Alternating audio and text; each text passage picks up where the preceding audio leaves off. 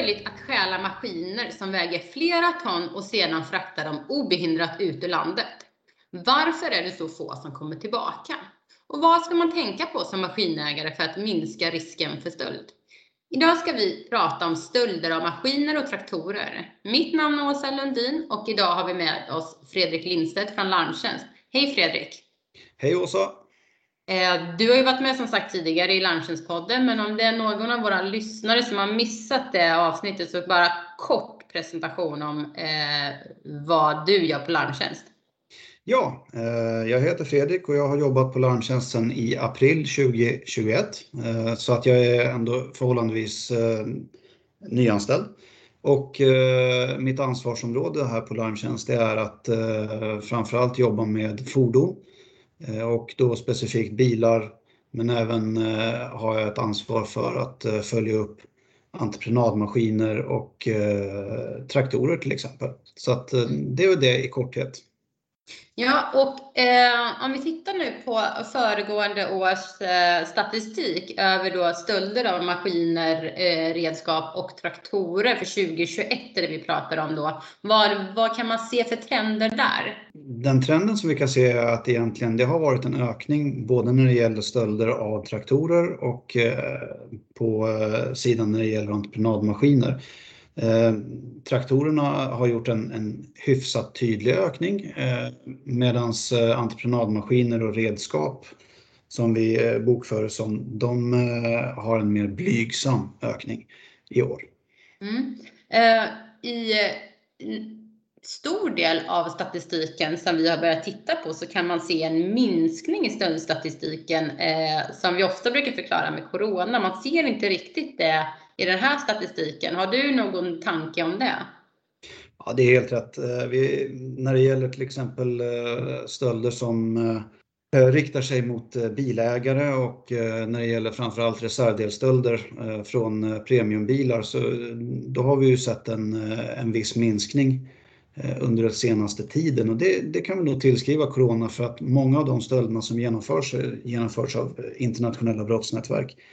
Det är ju så att eh, den rådande situationen i världen gör ju att även kriminella har haft svårt att resa över gränserna precis som vanligt folk och, och därmed så har stölderna minskat när det gäller det. Vi kan ju då däremot inte förklara eh, samma sak med att entreprenadmaskiner och traktorer har ökat i omfattning. Och eh, det beror nog på att det är på det viset att när det gäller entreprenadmaskiner så eh, är det inte så att det förs ut ur riket på samma sätt och därmed ska man dra vissa slutsatser i alla fall om att det inte nödvändigtvis är internationella brottsnätverk som står bakom alla stölder eller de flesta stölder när det gäller det. När, man, när försäkringsbranschen, i alla fall vi på Larmtjänst, brukar prata om eh, om de här siffrorna som vi kan se över både traktorer och eh, maskiner så brukar vi också prata om ett mörkertal. Varför finns det så stort mörkertal eh, i det här, de här siffrorna?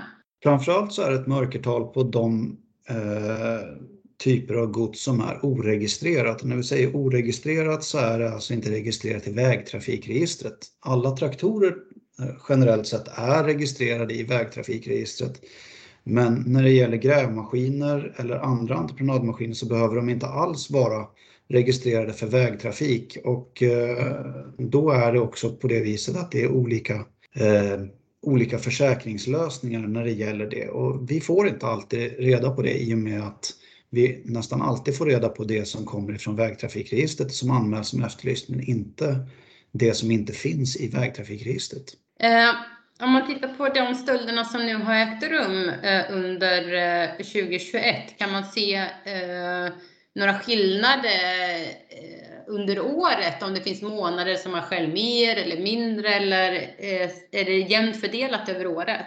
Nej, det går upp och ner och man kan konstatera att det är tydliga nedgångar under sommaren och sen också framåt eh, slutet av året, november, december brukar visa tydliga nedgångar och den trenden är inte bara när det gäller traktorer och entreprenadmaskiner utan den trenden ser vi även när det gäller alla former av bildelstölder eller tillgrepp av eh, andra fortskaffningsmedel. Så att eh, det verkar som att även kriminella tycker om att ta det lugnt över jul, nyår och på sommarledigheterna om vi tittar på maskinstölderna då eh, och djupdyker i det. Det finns ju liksom olika kategorier i maskiner. Vad, finns det några saker som är mer stöldutsatta än andra? Ja, eh, man kan se att eh, maskinmässigt är det grävmaskiner och hjullastare som stjäls allra mest. Mm. Och förmodligen är det för att det är lätt att omsätta både inom och utomlands.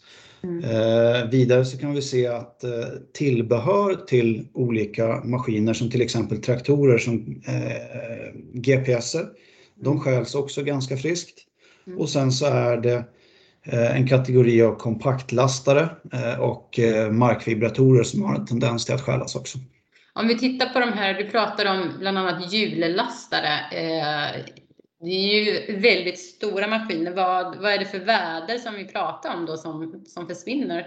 Generellt sett är det svårt att sätta ett värde. Det, det handlar ju om eh, hur gammal maskinen är eller ny. Mm. Eh, sen naturligtvis storlek och effekt på, eh, på utrustningen. Men det är ju kostsamt för både försäkringsbolag och ägare och man kan ju konstatera att en, en hygglig bra hjullastare går för minst i alla fall en halv miljon och sen uppåt. Mm. Och då blir det ju eh, ännu tråkigare när man pratar om det som ej är åter med tanke på vilka höga väder det faktiskt kan vara. För att både maskiner och traktorer har ju eh, höga, eh, det är stor andel som inte kommer tillbaka. Eh, varför är det så? När man ser till traktorer så är det nog förklaringen att eh, de förs nog utomlands och därmed så är det svårare för eh, svenska myndigheter att hitta dem.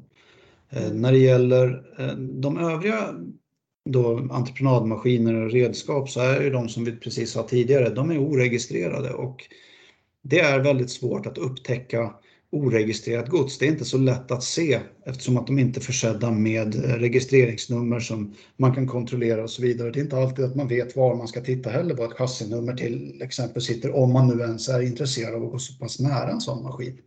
Mm. Så att, eh, där, därmed så försvinner det nog ganska lätt. Vart eh, kan man se vilka, är det några delar i Sverige som är mera stöldutsatta eh, av maskiner och traktorstölder? Eller hur är det fördelat? Ja, eh, när det gäller traktorer så är det övervägande delen som försvinner, det är från Skåne. Eh, när det gäller eh, entreprenadmaskiner och övriga redskap så är Stockholm det som är, är mest representerat i toppen.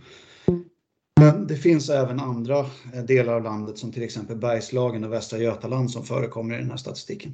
Om vi går tillbaka lite till Eh, Eh, de här eh, större otympliga maskinerna som faktiskt försvinner. Vi pratade bland annat om hjullastare som är en stor maskintyp som också ligger högt upp i, eh, i statistiken över maskintyper som man stjäl.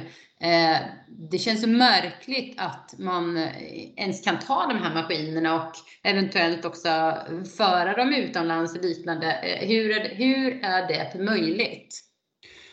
Tyvärr så har det varit historiskt sett ganska enkelt att stjäla entreprenadmaskiner som grävmaskiner och, eh, och hjullastare.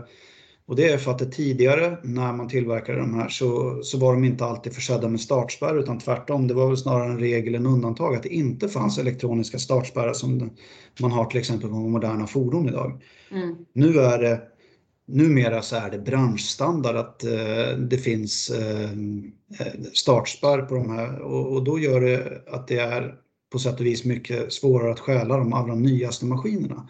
Sen när det gäller eh, den här delen att, att man faktiskt kan frakta ut tunga maskiner, ja det är ingenting man kan trolla bort hur som helst utan det kräver ju ganska stor logistikförmåga att eh, ta med en, en hjullastare utomlands. Och då kräver ju det att man har tillgång till någon form av tung transport. Eh, och sen så eh, är det ju beroende på också vilken färdväg man tar. Eh, det är inte alltid nödvändigtvis så att man går via hamnfiltren utan man kan ta det via eh, via väg, till exempel eh, norrut alternativt att man eh, går söderut och över till Danmark. Eh, men äh, återigen, om det inte är registrerat i vägtrafikregistret så blir det väldigt mycket svårare att detektera så som stulet. Mm. Vilka ligger bakom stölderna Eh, kan man se det? Grips det personer så att man ser ungefär vilka som är eh, gärningsmännen? Det, det, är vanskligt och, och, ganska svårt i det här fallet att dra en, en, generell slutsats om vilka som står bakom vilka typer av brott. Sett historiskt så kan man konstatera att traktorer de har en tendens till att stjälas av utländska brottsnätverk för att eh, och vi drar den slutsatsen för att mycket av de traktorerna som har stulits i Sverige påträffas just utomlands när de väl påträffas. När det gäller eh, entreprenadmaskiner så ser vi att det är en helt annan rotation inom gränserna och det som stjäls i ena änden av landet kan mycket väl dyka upp i en annan landsända på ett, på ett bygge eh, och eh, kanske då i ägo av någon som är mindre nogräknad byggherre. Till exempel. Så att eh, det, det, man kan inte dra slutsatser rakt upp och ner över hela, över hela kategorin, tyvärr. Jag förstår. Innan så har vi sett vissa kopplingar med, med smash and grab eh, stölder. Kan man fortfarande se eh, den typen av kopplingar eh, till, maskin, eh, till, till maskinstölderna med smash and grab? Ja, tidigare så stals ju, eller så genomförde man då smash and grab-kupper med hjälp av just hjullastare. För det, det var tacksamt, det var lätt att stjäla. Stora kraftiga maskiner som lätt tar sig igenom och forcerar väggar, dörrar, entréer och så vidare. Jag är inte beredd att säga att det har upphört, för det har det nog inte gjort. Men däremot så kan jag konstatera att det är en minskning av den typen av eh, genomförande. Smash and grab genomförs fortfarande men min uppfattning är, och det är möjligtvis så att folk inte håller med mig, men min uppfattning är i alla fall att man genomför ofta smash and grab numera med eh, vanliga personbilar i större utsträckning än vad man använder hjullastare. Eh, vad det beror på kan jag inte riktigt svara på just nu. Men Fredrik, eh, om man går tillbaka till då, eh, den här stöldstatistiken vi tittar på. Eh, hur jobbar försäkringsbranschen för att Eh, förhindra den här typen av brottslighet? Ja, alltså tidigare har ju försäkringsbranschen genom då Larmtjänst jobbat eh, och lobbat för framförallt att man ska införa det här med elektronisk startspärr. Och eh, det arbetet har väl till viss del varit framgångsrikt eftersom att det nu är att betrakta som branschstandard. Eh, vidare så eh, försöker vi informera så gott som vi kan att hur man ska vidta då vissa åtgärder för att förhindra eller åtminstone försvåra för tjuvarna. Eh, sen jobbar vi också underrättelsebaserat. Vi får in mycket tips eh, där vi eh, jobbar mot sådana här saker och det är någonting som vi vidareförmedlar till polismyndighet alternativt övriga myndigheter som behöver den informationen. Så att det är väl så vi jobbar utifrån vår bransch. Mm. Eh, om man ska avsluta här med att eh, det kanske gäller främst då eh, maskiner. Eh, om man har maskiner, vad är det man ska tänka på för att ja, minska stöld eller i alla fall eh, öka chansen till, eh, till återfinnande vid eventuellt stöldgods? Vad, vad kan man ge för tips och råd? Till en början så vill jag väl säga att det, det är värdigt eller det är vettigt att eh, ha en eh, ha ordning på pappren. Mm. Eh, för när man väl har blivit av med den, eh, en grävmaskin, eh, då är det också klokt att så snabbt som möjligt kunna meddela både försäkringsbolag och polismyndighet vad det faktiskt är för maskin, modellår, modell och framförallt vad det har för chassinummer. För att det är så en maskin faktiskt kan åter, återställas till den, den gemene ägaren. Mm. Vidare så eh, är jag också av den starka åsikten att eh, man behöver inte ställa maskiner så att det är lätt att komma åt dem. Eh, vidare så är det också på det viset att man stjäl ju i ganska stora mängder väldigt dyrbar GPS-utrustning som till exempel lantbrukare använder. Jag vet ju att det här är väldigt lätt att ta med sig för kriminella. Och eftersom att det är lätt att ta med sig för kriminella så är det också lätt för den som äger det att faktiskt plocka ut ur maskinen och ta med det hem. Eh, mm. För den lösningen, eh, den finns. Mm. Och eh, det är ett alldeles ypperligt sätt att förhindra och försvåra för tjuvar. Sen så kan man alltid titta närmare på, finns det möjlighet att och börja sätta kanske någon eh, spårsändare i, eh, i maskiner eller det som eh, är stöldbegärligt. Många sätter ju till exempel trackers då i, i dyra personbilar men en, en bra traktor är ju oftast värd långt mycket mer än en premiumbil. Men det är man inte riktigt lika villig att sätta spårningsutrustning i. kan man fråga sig varför. Men det är kanske en fråga om prioritering. Och... Fredrik, jag tänkte faktiskt avsluta där. Är det någonting som du känner att vi har missat eller som du skulle vilja tillägga i, i det här avsnittet när vi pratat om maskinstölder och traktorstölder? Nej, jag tyckte vi fick med allt.